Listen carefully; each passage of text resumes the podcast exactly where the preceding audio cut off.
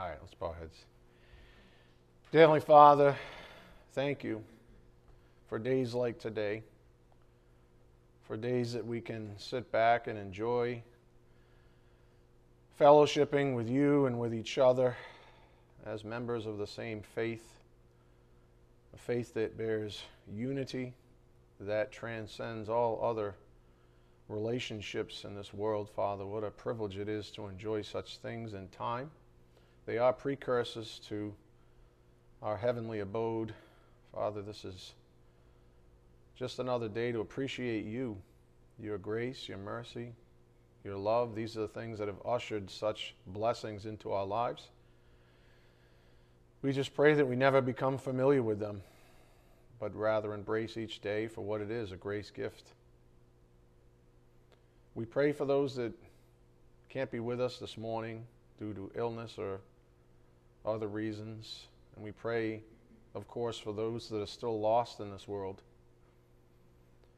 We are most grateful and thankful for your son's work to cancel out that debt and to make a morning like this a reality. We do just ask for your blessings on this morning's message. May it be edifying for our souls. We ask this in Jesus Christ's precious name. By the power of the Spirit, we do pray. Amen.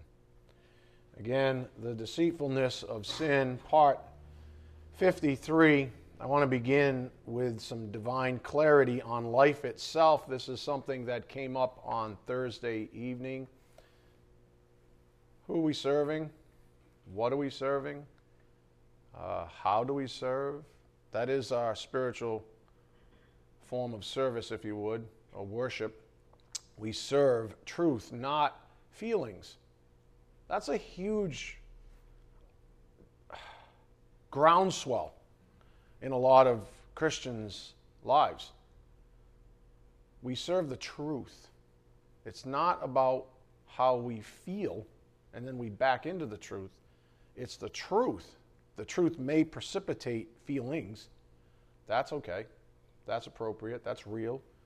But we don't enslave truth or what we suppose as truth to our feelings. That's backwards. So we serve truth, not feelings. We don't have the right, even, to, quote, feel our doctrines into existence. Whatever we are meant to believe is actually clearly, plainly laid out in the Bible. Isn't that wonderful? Whatever we need to know about this life we're living, here it is, honestly. This, this is it. What's holy? What's righteous? What's good?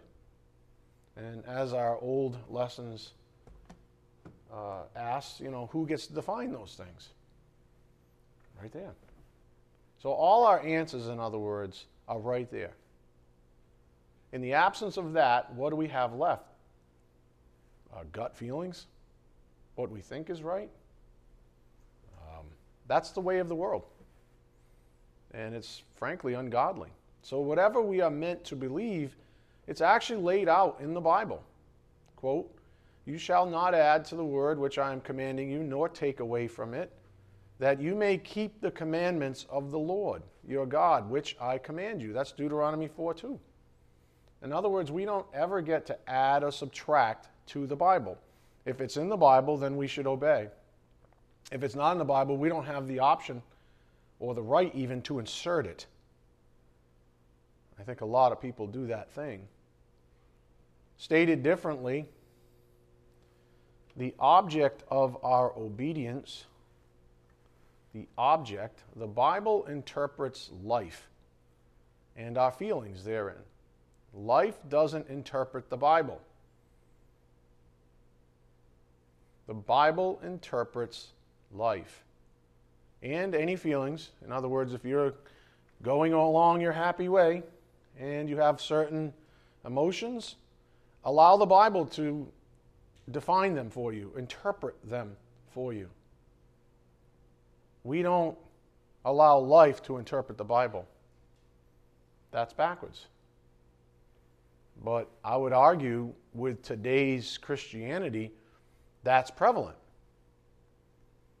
That as I've taught uh, maybe a month or so ago, people worship and serve their feelings Now, they may have those so called feelings directed towards holy things, even God, supposedly, we don't know. But they worship and serve their feelings. How good do they feel? They might even choose a church based on how good that church makes them feel, including the pastor. And that's a huge mistake because they're not actually looking for truth. They're looking to satisfy something in them that preexists knowledge of truth. And that's where humility comes in. So the Bible interprets life, life doesn't interpret the Bible. The object of our obedience must be truth alone. That's it. That's it. Which is the word of God. And by the way, John 1:17 part B says grace and truth were realized through Jesus Christ. Hmm. So keep these things in mind as we emerge from our deep dive. That's what we've been doing. It's been slow going. I suppose that's appropriate given we're on part 53 of this series. That's a lot of weeks of study. That's a lot of lessons. That's 53 hours of lessons. And if you're doing your homework, which is what I like to call decompressing these messages, going home on your own, thinking about them, maybe looking up some scripture that you took note of, maybe looking at notes, maybe taking notes. I don't know. You're talking about many more hours than 53 hours. You're talking about many, many, many, many hours of teaching. So we are emerging uh, slowly because there's just so much to think about. We opened on Thursday with a single pervasive topic that has been percolating up in our studies for years now. I just mentioned it up here on the board obedience. This has sort of taken center stage as we're coming out of this mine shaft. Maybe it's to remind us that if we're talking about the deceitfulness of sin, the escape, the rescue from the deceitfulness of sin just happens to be obedience. Make sense? So, in our summary, as we're emerging, it makes sense to me that if we looked at all the ways that we're deceived, the escape, the rescue from those things, because there are many and they are heinous, is obedience. So, obedience, though, isn't just wrought with blessings. Now, this was a finer point, a wonderful point, uh, especially in a summary like this that the Spirit gave us on Thursday. Obedience isn't just wrought with blessings. A lot of people say, well, if I obey, then I'm blessed. And they become formulaic. You know, if I obey, then I'm blessed. And so, if I want to be blessed, if I want the goodies, I got to obey, you know. But obedience isn't just that, it's an imperative. It's an absolute. It isn't even optional for a believer. It's one of the litmus tests that any person can take to even be assured of their faith. Do I have an inclination to obey? Is there a supernatural unction, let's call it, to obey? And does God the Holy Spirit uh, draw upon that thing with Holy Scripture? does he pour out Holy Scripture upon that new creature in me that really does want to obey and together result in, in obedient fruit. Does that thing happen? Does that process happen in me? That's a, a perfect litmus test for anyone to take. Am I obedient as a general rule? Do I want to obey? Or is there nothing in me that wants to obey whatsoever? So, again, obedience is an imperative and absolute. It isn't optional for a believer. This is something Jesus plainly stated. We're going to look at this in John 14, 15, and then 15, 8 to 14. Let's look at this first one now. Go to John 14, 15. So, on this topic of obedience, this is all review. We're just coming at it slightly different.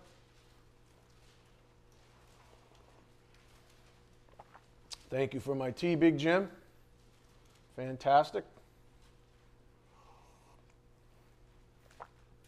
Jim's like multifaceted, isn't he? Multi talented. Not only is he a giant, formerly a basketball star, but he teaches prep school. He can make a mean tea. If Robin was here, she'd say he was a wonderful husband. This kind of a thing. What? She, no? Sorry. okay, scratch that last one. Anyways, John 14, 15. If you love me, you will keep my commandments. Three words there I want you to focus on if and you will. If you love me, you will keep my commandments. So you see a cause and effect of sorts, right?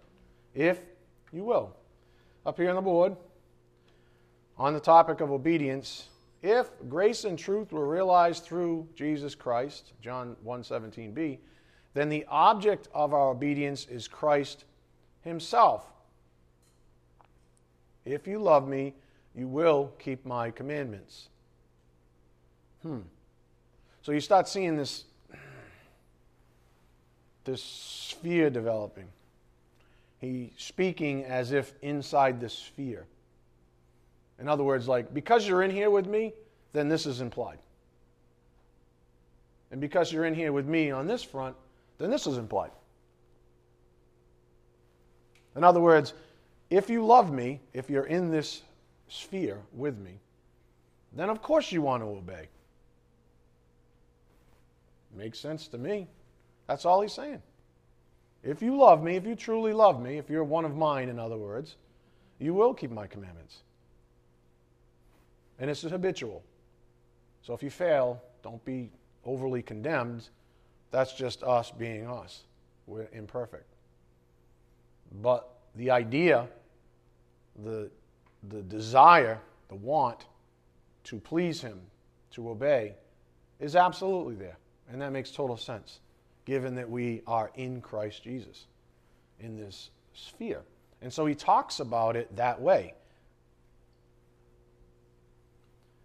This means that when we read John 14, 15, the non optional imperative, you will, in other words, he says, if, you will, right? Not an option, it's an imperative, it's an absolute. If you love me, you will keep my commandments. You will obey. So when we read John 15, the non optional imperative, you will, is assigned to obedience. And that's awesome. It's wonderful. But it's only half the picture. Go to John 15, 8. John 15, verse 8. So, what you're really getting here this morning is perspective from Christ Himself. He says, If I gather you unto myself, in me, in Christ, you will do this stuff. John 15, 8.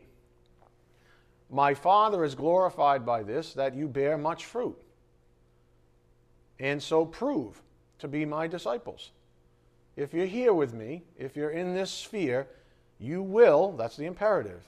If you love me, which is just another way of saying, if you're in me, you will keep my commandments. And when you do that, it brings glory to my Father, which is great, which is the grand purpose of you remaining here on earth to bring glory to the Father. You'll bear much fruit.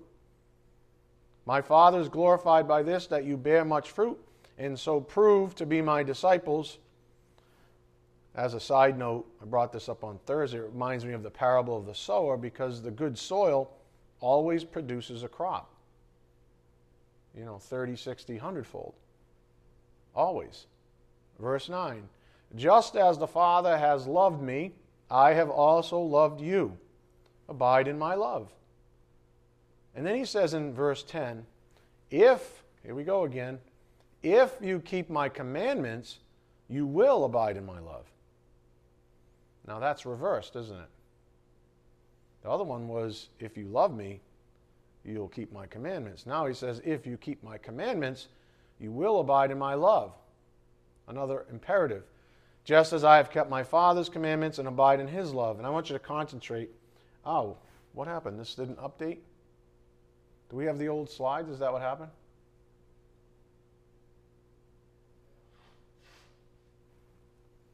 Oh, we don't have the good slides.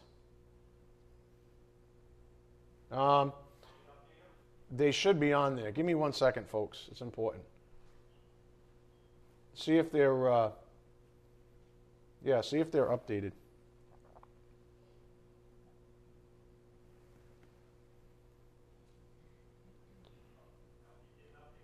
They didn't? All right, just throw them up again. I'll just flip through them. Can you get me to where I was with that slide that says placeholder? Oh, that's a bummer. I had a real I haven't done something in a very long time, actually drawn something. I actually had something drawn, but obviously he doesn't want that up here today. Okay. So if you can imagine right there where it says placeholder, that was for me. Because I didn't feel like drawing it yesterday when I was preparing. So I drew it this morning, went through all that labor, and now it's not there. So now I have to do it in the air. I have to do like air guitar. You ready? So basically, I want you to concentrate on if and you will. And we see that twice. So in John 14, 15, he says, If you love me, so imagine there's a sphere called love right here, and there's a sphere called obedience right here. He says, If you love me, you will obey. In other words, if you're here, this is implied. You get it? If you love me, you will obey. Okay. And then in John 15 10, he says, If you keep my commandments, if you obey, you will abide in my love. So, what do you see? You see an interlock between love and obedience. If you love me, you'll obey. If you keep my commandments, you abide in my love. These two things are literally like hooked into each other, just like this. And when that happens in Holy Scripture, what we can assume as right is an entire sphere exists around this thing called the sphere of God. We might even say eternal life. And so imagine that thing, that both of these things, Christ is speaking from a place where he's always been, in the middle of that sphere. And he's saying, You see, if you love me, you're going to keep my commandments. If you keep my commandments, you get to abide my love. In other words, these things are implied, they're intrinsic to each other. Because now you're, you're in fellowship with me, the author of both of these things. Does that make sense? That's very much transcendent above a formulaic, well, if I obey, then I get blessings, is it not? You see, that's almost earthly thinking. This is how he wants us to think. He wants us to think, hey, listen, look at, look at what I've given you. Look at where you are now. You couldn't even fathom these things as an unbeliever. And look at where I've brought you from destiny hell to this, to misery, anxiety, awfulness, no hope, to this.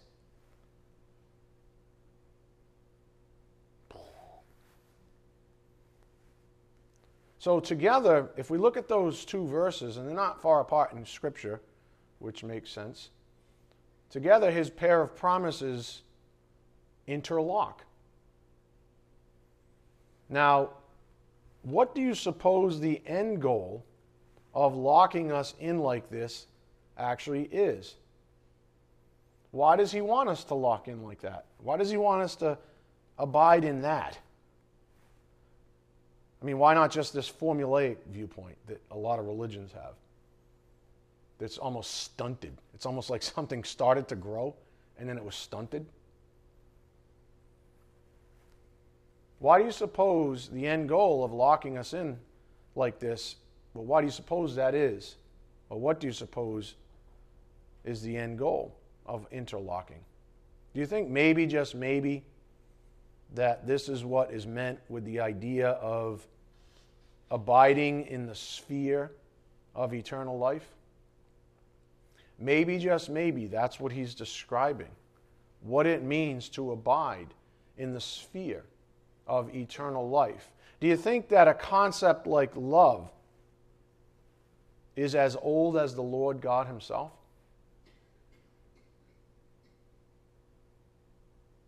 Do you think that a concept like love is as old as God Himself? Do you think that likewise obedience is just as ancient? The perspective is simple God has no beginning and no end. He is the Alpha and the Omega. That's Revelation 1 8, which means he has no beginning and no end. Which really is just another name for eternal life. Now, I need you to concentrate, though, because while that is true, that's not all the Bible has to tell us about eternal life. What we mustn't miss is that eternal life transcends human timelines. So we might immediately say, oh, eternal life. It's eternal, it's life, so it just means that, you know, life goes on forever. And that's where our human brain takes us. You know, that's eternal life. But we can't do that to eternal life. When we think of eternal life, we must think of it as an object not just a description of a timeline with no beginning and no end. We must think of eternal life as an object, not just a description of a timeline with no beginning and no end. Hold your thumb where you're at. Go to 1 John 1, verse 2. 1 John 1, verse 2.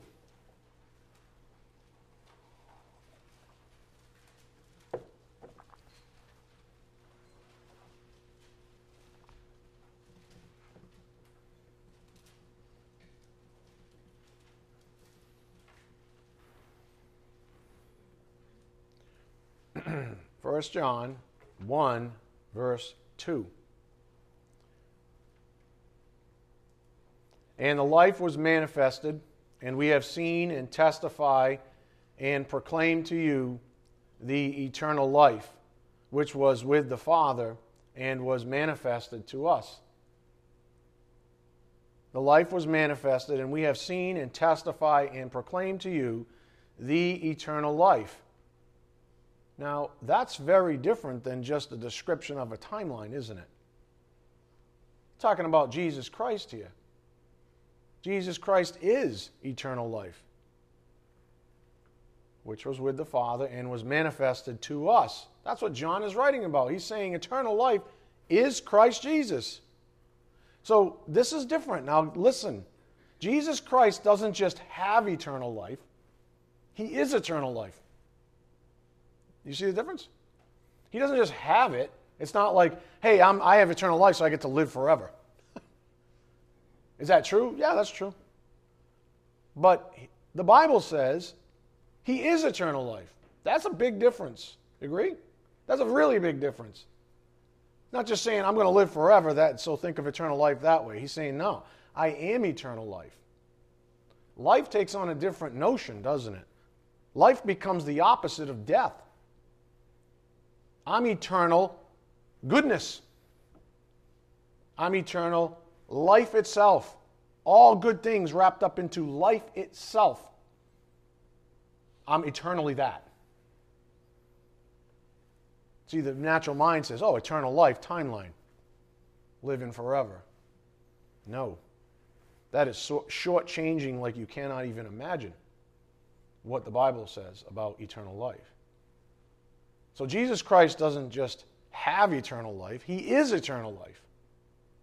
And that's the mystery that we are joined with him that way. And we are invited in fellowship in that sphere that I was trying to talk about. Hmm. So there's a seismic difference between these two things.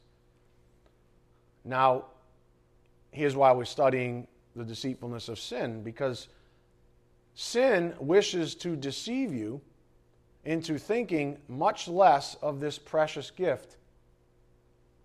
that we are given in Christ Jesus as believers. Sin would much prefer, it's not a total win, but sin would much prefer that all of you just think of eternal life as allowing you to live forever in heaven. Sin's like, okay, it's a partial win, but they don't understand what the Bible has to say about eternal life, that the focus is on life itself. Eternal is just the adjective describing the, re- the real thing, the real object, which is this thing called life.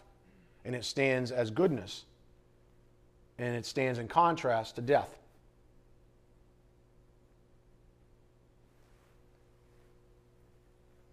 See, sin doesn't want you to see this, so I'm probably going to get attacked today, so pray for me. These are pearls. This whole series, part 53 now, pearls. Pearls. Hope you're paying attention. I hope you're really taking that extra time. Hope you're doing that thing that I alluded to earlier, decompressing these lessons, taking time with them, thinking about them. Because sin is going to immediately try to deceive you away from these truths. For some of you, you're going to leave this church today, and there's going to be another human being that's going to do that to you. And Satan's going to use them and just as a distraction. You're going to give this the you know obligatory one hour or one hour and ten minute, whatever we go today. You're going to give it attention, and you're probably giving it attention right now. But as soon as you jump in your car, you're going to turn your phone messages back on, and lo and behold, there's little Cindy Lou with her batting eyelashes. Hmm, I'm distracted already. There's Buffalo Bill. Right? Some of you are perverted, so just saying. There's, I don't know, there's so and so. Immediately, you haven't even gotten, you haven't even gotten out of the parking lot and sin's already got you distracted away from this pearl. Not to mention, I mean, is it any, is it like, what season is it now? Is it baseball? What season? Don't you go ahead. You guys can. Some of you, like, I don't know. Is it like it's not football? Is it baseball? Yeah, so it's baseball season, right? Uh, baseball season has like 180 games or something. Could there be more of a distraction if you're a baseball fan? 180 games. Is that true? Am I exaggerating? 162? Okay, so we know who's enslaved to baseball. So you shouldn't have done that, man. You just laid it. See, but you're a sacrificial lamb right there. He's like, I'm just going to do it. I'm going to let the whole congregation pounce on me. See how they are? They're fickle as long as it's not them. Right? You just sacrificed yourself. Thank you. It's usually me. Right? The sins is going to try to distract you as soon as possible away from pearls like this. I have another missing slide here, uh, so you're going to have to imagine this one as well. Uh, Scott had sent me an excerpt from a book he's reading by A.W. Tozer, uh, and it reads this is a uh, quote from that. The low view of God, entertained almost universally among, among Christians, is the cause of a hundred lesser evils everywhere among us. A whole new philosophy of the Christian life has resulted from this one basic error in our religious thinking. Perfect case in point. If you don't understand what eternal life is, if you just think of eternal life as something on a timeline, you don't even understand what and who Christ is because Christ is described as eternal life. Do you see how short you've fallen? And most Christians, and this is what Tozer's saying, and this was years ago, fall way below the watermark. And they don't care. Again, the low view of God entertained almost universally among Christians is the cause of a hundred lesser evils everywhere among us. A whole new philosophy of Christian life has resulted from this one basic error in our religious thinking. Hmm, so true. This is precisely how sin deceives Christians nowadays. They do not understand eternal life. At best, they think of eternal life as a function of some timeline. Go to 1 John 5:11. 1 John 5 verse 11.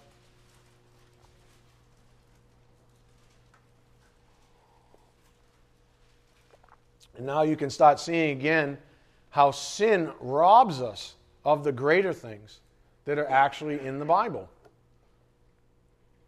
1 John 5:11 And the testimony is this that God has given us eternal life and this life is in his son. We are not just talking about a timeline, my friends. We are talking about being in Christ Jesus. And that's the perspective by which Christ was speaking of. If you love me, you'll keep my commandments. If you keep my commandments, you'll abide in my love.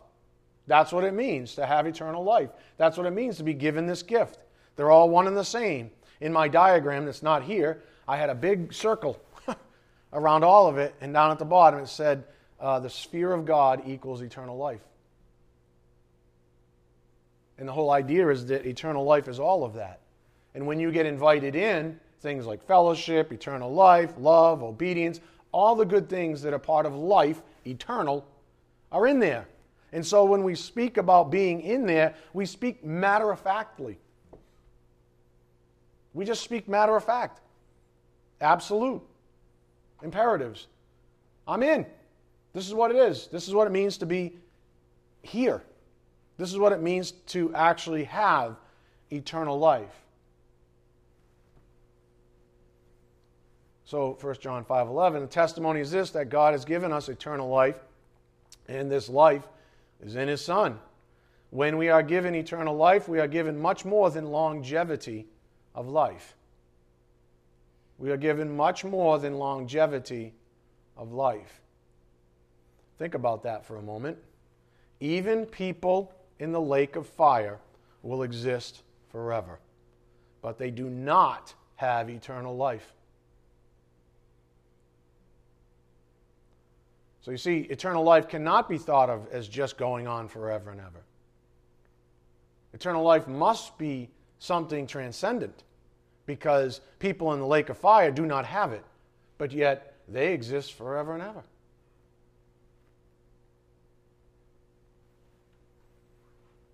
You must understand this concept in order to fully understand the connective tissue that exists between love and obedience. If you've been struggling with love and obedience, obedience and love, this is why the Spirit's bringing up eternal life, even this morning.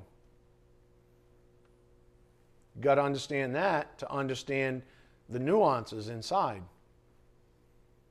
That if you love, you'll obey. If you obey, you'll abide in love. Those are the nuances of being in the whole sphere of God, which is eternal life. Eternal life implies love and obedience because all three concepts are wrapped up in the essence of God. So you see, at salvation, we are given Him, not just a list of free gifts. We are made to be in union. That's the baptism of the Spirit, right? We are made to be in union with Christ, who is eternal life. So when he says, I give you eternal life, he's essentially saying, I give you my son. When he says, I give you my son, I'm essentially giving you eternal life because they're one and the same. So at salvation, we are given Him not just a list of free gifts. The gifts that are listed in the Bible are resultant facets of being in Christ, descriptors, if you will. This reminds me a little bit of when I had to teach you a while back about, you know, knowing versus knowing. That a person can know about Jesus but still not know him because they're an unbeliever, not have a real relationship with him because they're an unbeliever. Oh, sure, they know of him. I mean, there are many Christians, I'm sure of it, that know about Christ, that know about Jesus, but are actually just professing Christians, aren't even saved. They're false because they don't know him. Isn't that what Jesus said? But didn't we? But didn't we? But didn't we? Yeah, but I never knew you. Go away from me to the lake of fire. So there's a difference here. So let's look at one more verse before we head back to our main passage. Go to 1 John 5:20. 1 John 5 verse 20.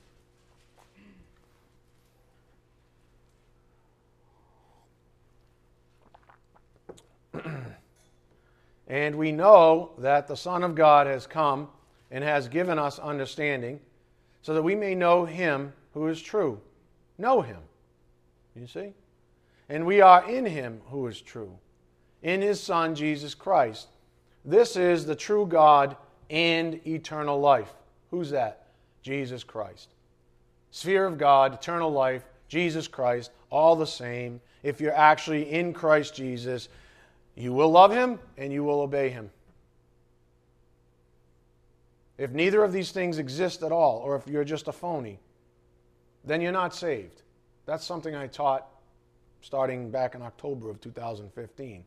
People didn't want to hear it. I lost friends in the ministry over it, but that's the fact.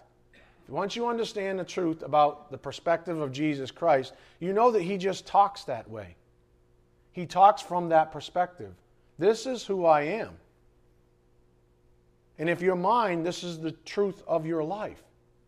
This is eternal life. It's that simple. So, so much, I believe, in retrospect, so much of understanding this incredible book is just perspective. Understanding the perspective, understanding the context of it. Once you have that,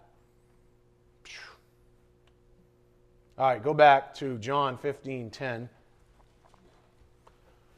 John 15 10.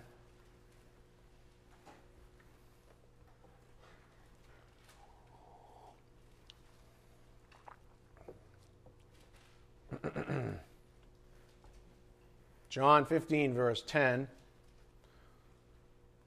If you keep my commandments, you will abide in my love, just as I have kept my Father's commandments and abide in his love. Again, I just want you to think about um, that picture that I sort of uh, showed you or drew for you in, in your mind between love and obedience and these bidirectional sort of interlocking imperatives. And then wrapped around all of that, it makes total sense that they're interlocking. I mean, you could technically throw every aspect or facet or every component of the essence of God into that same circle, and they would all be interlocked. Justice, righteousness, uh, you name it. Whatever you want to call out. Love, they're all interlocked. One never works without the other. So if you have that perspective, which is the divine perspective, then you can speak the way Jesus spoke. John 14, 15. If you love me, you will keep my commandments. If you keep my commandments, you will abide in my love. Those are imperative. It's like matter of fact. So, right before we went off on that little sidebar, the Spirit asked a question so, why do you think Jesus wants us to know about the fullness of obedience and love and love and obedience? And we don't have to go any further. Look at this. John answers it for us. Look at verse 11. These things, these things I have spoken to you so that, and whenever it says that, you have a purpose in view. Why, Jesus? Why? These things I have spoken to you so that my joy may be in you, and that your joy may be made full. I want you to know these things. I really do. I want you to know these things because I want you to have a joy. We might add eternal at the end of that. A joy eternal. You've already been given all the privileges. We just learn as we grow in grace and knowledge, we learn what those privileges are. And often, we learn them for the first time and we reject them because we say, There's no way. There's no way I could have that kind of joy because, frankly, I'm a miserable crank. And maybe the first time you do hear the blessings, these things, my joy, you say, There's no way because I'm kind of miserable. And then five years later, after you've grown up a little bit, you say, I remember saying that to myself, and here I am now with a component, er, with a, a portion of joy that I never thought possible. How many of you in here can actually say that that's never happened to you? When you look back in your life, where you used to be, one year, three years, five years, ten years, from some of you, uh, 50 years ago, and then you compare that to now. Can you possibly say that you haven't been delivered somehow? That you don't have some joy that's much, much greater, much more transcendent than anything else the world has ever promised you? And you look back and you say, all those lies that the world had me spun up in, all the deceit, all the batting eyelashes and the flexing muscles and the whatever you perverts do and look for on your phone when you get out in the parking lot, all that stuff is behind me now. And I used to be enslaved to it. And now I have a, a joy set before me. I have a purpose set before me. I have a love. And that love precipitates something magnificent called obedience. And I have the prototype in my Lord and Savior, Jesus Christ, who perfectly obeyed his Father in heaven. It's all coming together now, you see? That's what Jesus was saying in verse 11. All this stuff I say this so that you can have my joy. Because I had joy before mankind even existed. And I want you to have it with me. I want you to fellowship with me that way, in that joy. I want you to know about it. I want you to have assurance of faith on these things. I want you to know that I love you. I want you to know that I didn't just go to the cross. If you were the only person I had to save, I still would have went to save you. I want you to know all this stuff. It's because you haven't known these things, as he says, in full, that you've um, taken quite a few waltzes with the sin life. It's because you've had doubts, because you haven't believed, that you go back to the mire,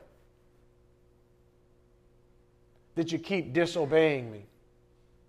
It's because the experience isn't all there yet. You have privilege to it, the gate's open but you're still ignorant. He says, These things I've spoken to you so that my joy, just put that into perspective. Okay.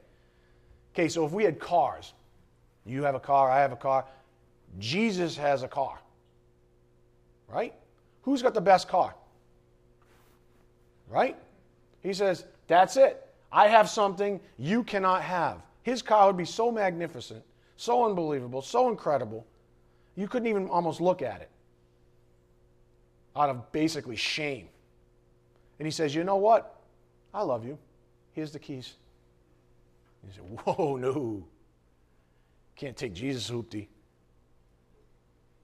That's what he calls it. It's Latin. It's Greek. Hooptaya. Just kidding. Can't take Jesus' ride. I, under, I don't deserve it. I'll scratch it. No, you won't. No, you won't. That's what he's saying. He said, I have something you can't even fathom, my joy. You know, it's very personal to him. We're talking about my joy, not a joy in the ether, my joy. I'm willing to give you the keys to my joy. And some of you go, oh no. And like I've taught years ago, you can tell an awful lot about a person how they receive grace. Now, I'm not going to be doing this, but if I walk up to you and say, here's the keys to my nice truck out there, and you go, oh, no, I couldn't do that because I'll scratch it, I'm going to say, you're an arrogant person.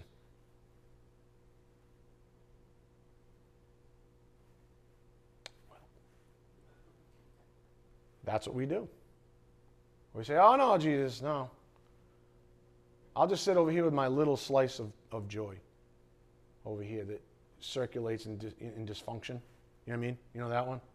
Sometimes today I'm happy, tomorrow I'm miserable. Today I'm happy, tomorrow I'm miserable, blah, blah, blah, blah. I'll, do, I'll just keep doing this thing because I'm undeserving of this. That's sin deceiving you. I'll keep playing this little game over here, wallowing in sin, because I don't believe you yet. And this is why these things are written. This is why he said, verse 11, These things I have spoken, so that my joy may be in you, and that your joy may be made full. This is my commandment that you love one another, just as I have loved you. In other words, try this on for size. You miserable? Try loving other people more than you love yourself. Try that on for size. That'll deliver you. This is my commandment that you have love for one another, or that you love one another, just as I have loved you. Greater love is no one than this, that one lay down his life for his friends. Do you see a pattern here? He's ushering you into this joy. For m- most people, most Christians I know, that is their biggest problem still.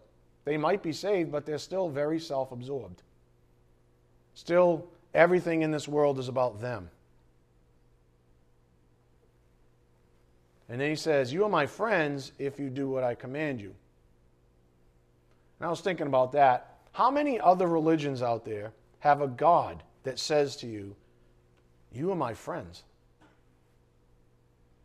None. That's one of the common things with false religion. Behind the scenes, they have fear, riddled fear in them from or of a wrathful God. Our God says, Hey, Hmm, be my friend. Want to be my friend? Food for thought. Our God takes a merciful, loving approach to his children. Now, this doesn't mean that he doesn't discipline us, because he certainly does. As per Holy Scripture up here on the board. Hey, I got a slide. Yay. Hebrews 12 7. It is for discipline that you endure. God deals with you as with sons. For what son is there whom his father does not discipline? Hmm. Our Father in heaven loves us, so he disciplines us. So don't get cockeyed and get on that kumbaya train where everything's love and, you know, worshiping feelings again. Our God invites us to eternal life, into the Holy of Holies, to fellowship with Him personally. You see, He's got the corner market, or He's got the market cornered on joy. Only inside of that sphere is there joy. And it's His, and He's owned it from before human history even began. So if you want that joy, if He says, My joy, if you want that joy, you have to be invited in. You have to fellowship with Him. And that's part of eternal life. So our God invites us to eternal life, into the Holy of Holies, to fellowship with Him personally. And in doing so, we see His supreme confidence in the Word of God that we will love. Let me say that again. When He invites us in there to fellowship with Him, we see his own supreme confidence that we will love. That the privilege is ours. We love because he first loved us, right? The privilege is now made ours.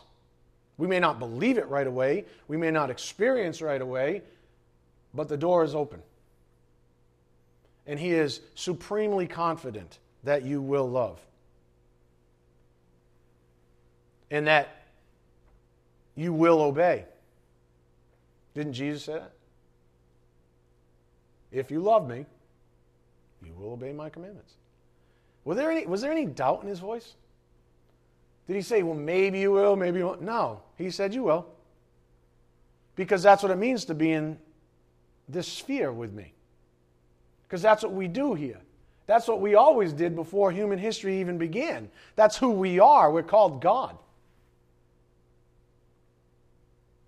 That's the essence that we're inviting you into.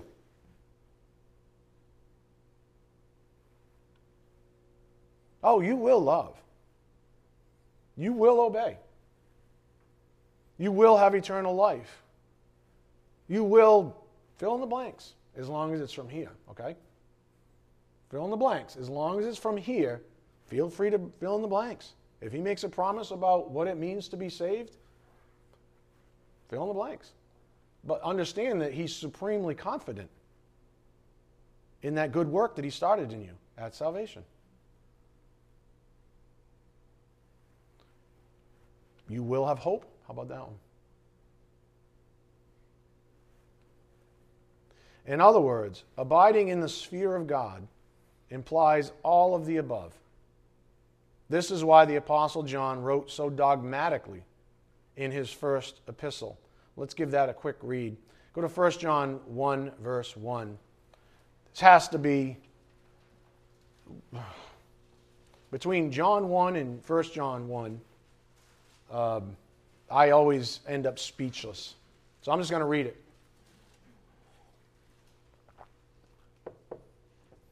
Keep in mind what he's already revealed to us this morning, what he's trying to develop in you. And listen to John, how dogmatic he is. He just says it. And that's how you have to think about this particular chapter in the Bible. It just is. He's speaking from within that sphere. And it's that dogmatic to him. He's like, this is just the way it is. and if you don't if you don't see it this way, you're probably not saved. At least in some degree. To some degree. If you don't if you're not this way, then you need to really think about it. You need to challenge yourself. Anyways, 1 John 1 1, think of the sphere of God. What was from the beginning, what we have heard, what we have seen with our eyes, what we have looked at and touched with our hands. He's talking about Jesus Christ, concerning the word of life. And the life was manifested, and we have seen and testified. You see that? The life was manifested. That implies that it pre existed.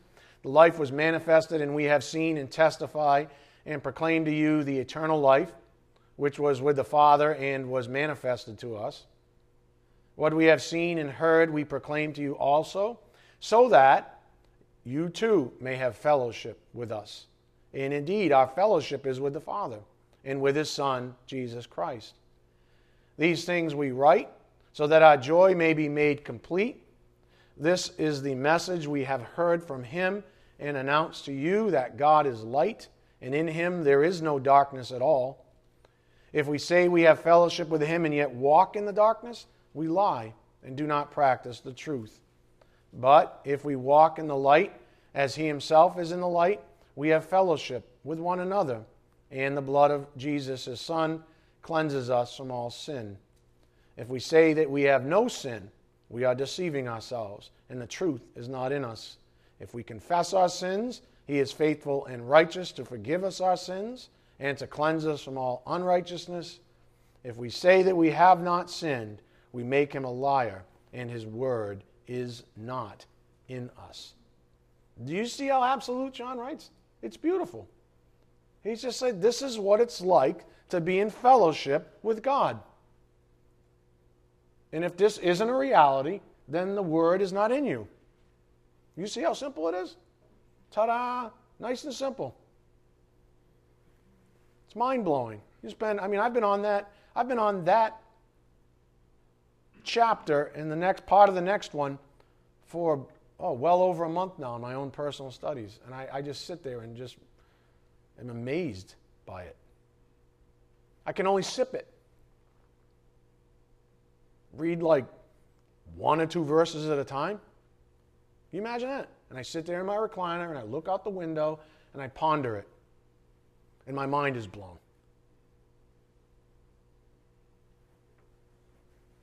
Some of you are like, what? You read one verse and sit there for an hour? Yep.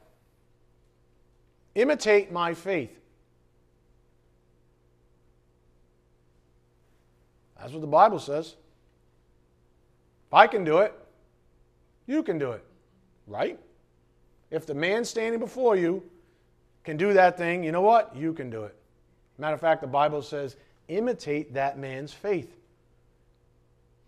If he has faith that he can sit in a recliner for an hour and ponder one or two verses in, in fellowship with God, in the presence of God, be blown away. And there's other Holy Scripture says that a student's not greater than the teacher.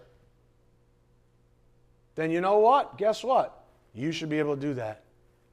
And at some point, for some of you, if you're not there already, you will want to. Because some of you are like that old thing I was mentioning before. I guess I'm just not there yet. All right, cool. At least you're humble enough to admit it. I don't really want to. I'd rather be uh, on, you know, on my phone, texting with uh, eyelashes, or buffalo, or whatever you people do. I'd rather be doing that. Well, that's between you and the Lord. I, I certainly can't um, wrestle you into that position. I can't do that. That's a lesson I learned probably five, six years ago. Tried so hard to exhaustion, I just basically gave up. And he said, Good.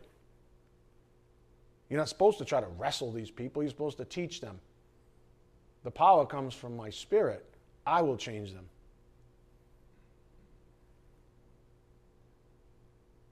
John was able to write so plainly because of the confidence he was given by Christ himself about eternal life, and specifically regarding fellowship within the sphere of eternal life, where God's presence may be experienced. He just wrote plainly, and I love it. Now you see why things like love and obedience are intrinsic to a believer's very existence. It's because there is perfection with eternal life. Perfection, perfect harmony, perfect love. It's what you would expect in perfection. Certainly wouldn't expect disobedience, would you? With perfection? No. God is an undisturbed being, meaning he is immutable. His thoughts aren't ruffled. He's not struggling like some of you are right now, which is a good thing, by the way, because that struggle is meant to sanctify you. It's something you got to go through. But he doesn't have that problem. He's perfect. He's undisturbed. But because of sin, we are not. Therein lies the reason for our confusion, even to this day, at this very moment. We struggle with the idea that love could be so pure that its bonds could never be broken. I mean, some of you draw, unfortunately, on human experiences and having been burned. But we're not supposed to do that. That's again sin saying, see, like J. Geils, love stinks. Nobody? Am I that old? Nobody? That's sin trying to deceive you. Some of you are afraid of love. And with other humans, you probably should be. You should always have a healthy fear when someone says, I love you. Because let's face it, chances are, given that most people are awfully selfish lovers, they only love you for what you can do for them, which is why once you stop doing for them, bye bye. We struggle with the idea that love could be so pure that its bonds could never be broken. We struggle with the idea that obedience could be so implicit that we never want to disobey the one who loves us. We struggle with the fact that we've been given a divine place of fellowship with the holy God of the universe, the author of all the above. And all of these insecurities, well, we can thank sin for them because God doesn't have them. God's convinced of your sanctification. You're not. So we can thank sin for all this stuff. To believe anything contrary to Holy Scripture is to fall prey to the deceitfulness of sin. This is the reason for this lengthy series we've been on.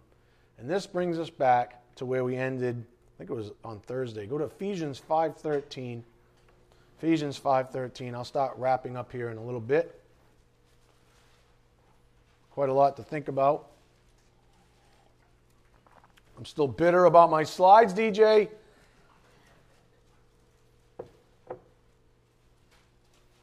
Ephesians 5:13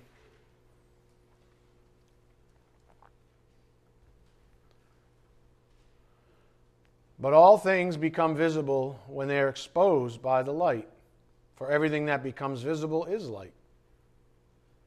For this reason it says, Awake, sleeper, and arise from the dead, and Christ will shine on you. Therefore, be careful how you walk, not as unwise men, but as wise, making the most of your time, because the days are evil. You have these unbelievable privileges. Some of you, I could see it in your face. You, you, you lit up with what the Spirit gave you this morning, which is awesome.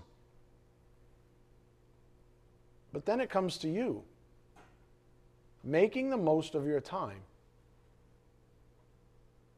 If you have that resounding sort of solidarity, that hope, that love, that thing that's probably still echoing in your soul, cling to it.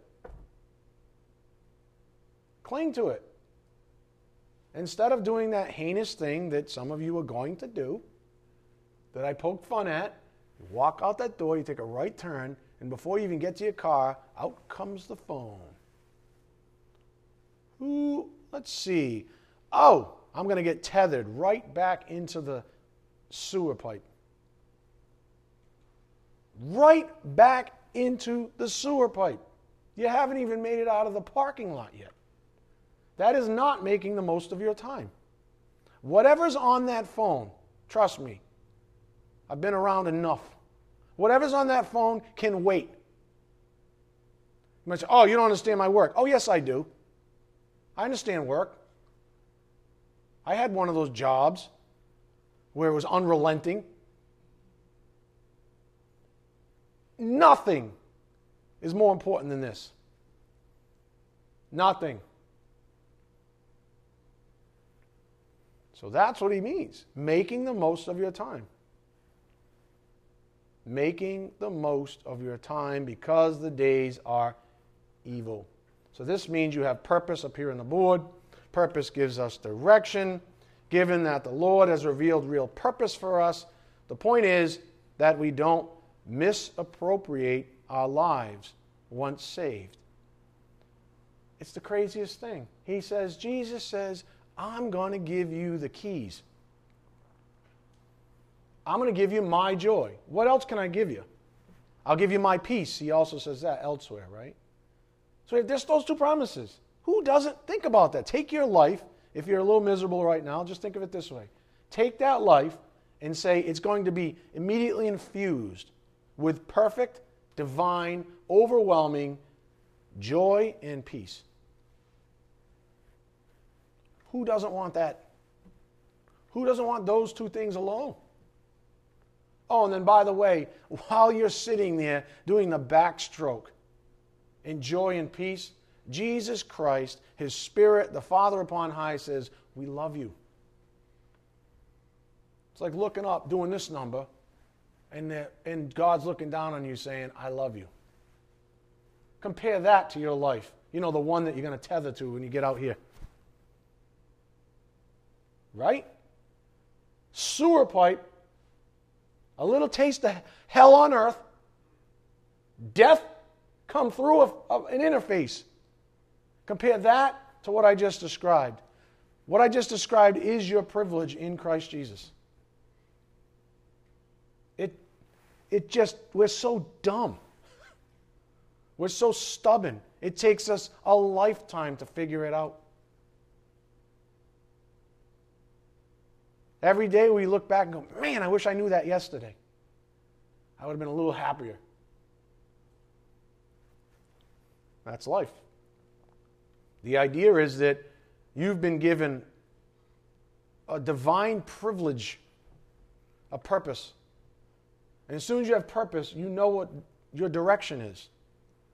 It's not to work as unto man, like some of you do, to please man, to go to work every day, grind yourself to a nub for a man or a woman. I'm not saying working hard because you know that's been coming from the pulpit too. But not at the sacrifice of this. Matter of fact, if you understand Holy Scripture, you know those two things are co joined. Conjoined, I think is the better word. Where now you're working as unto the Lord. And now they're not competing, are they? Now you get to work hard and do the backstroke.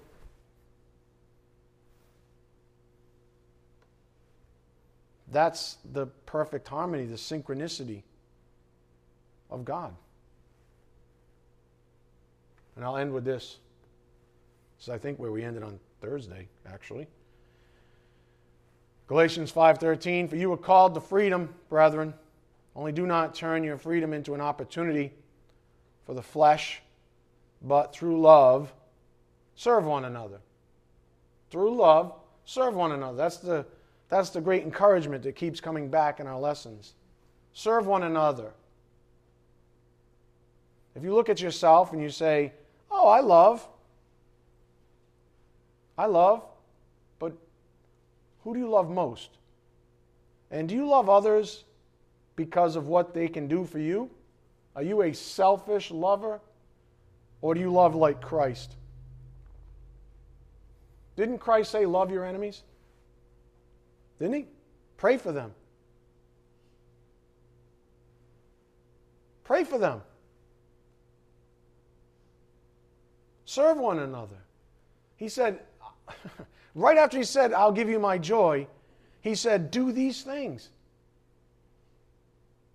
One of them was serve and love one another. So if you want my joy, if you want to experience the privilege, all the stuff we discussed this morning, if you want to experience that privilege right now, because that's the nature of eternal life, then cast off self love. And begin living and loving and serving one another. Because that's where joy is. That's what Jesus did. Out of heaven, humbled himself to serve.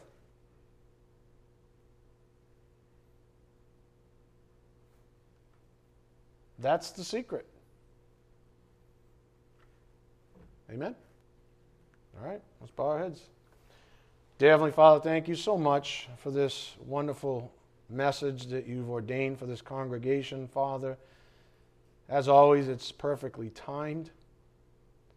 We just ask and pray that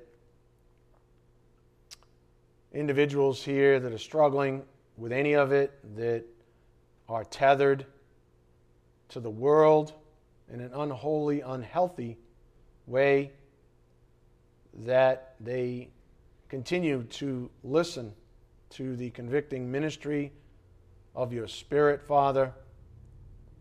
We pray for their strength, that they're able to resist the devil and his schemes. We ask all of this in Jesus Christ's precious name. By the power of the Spirit, we do pray. Amen.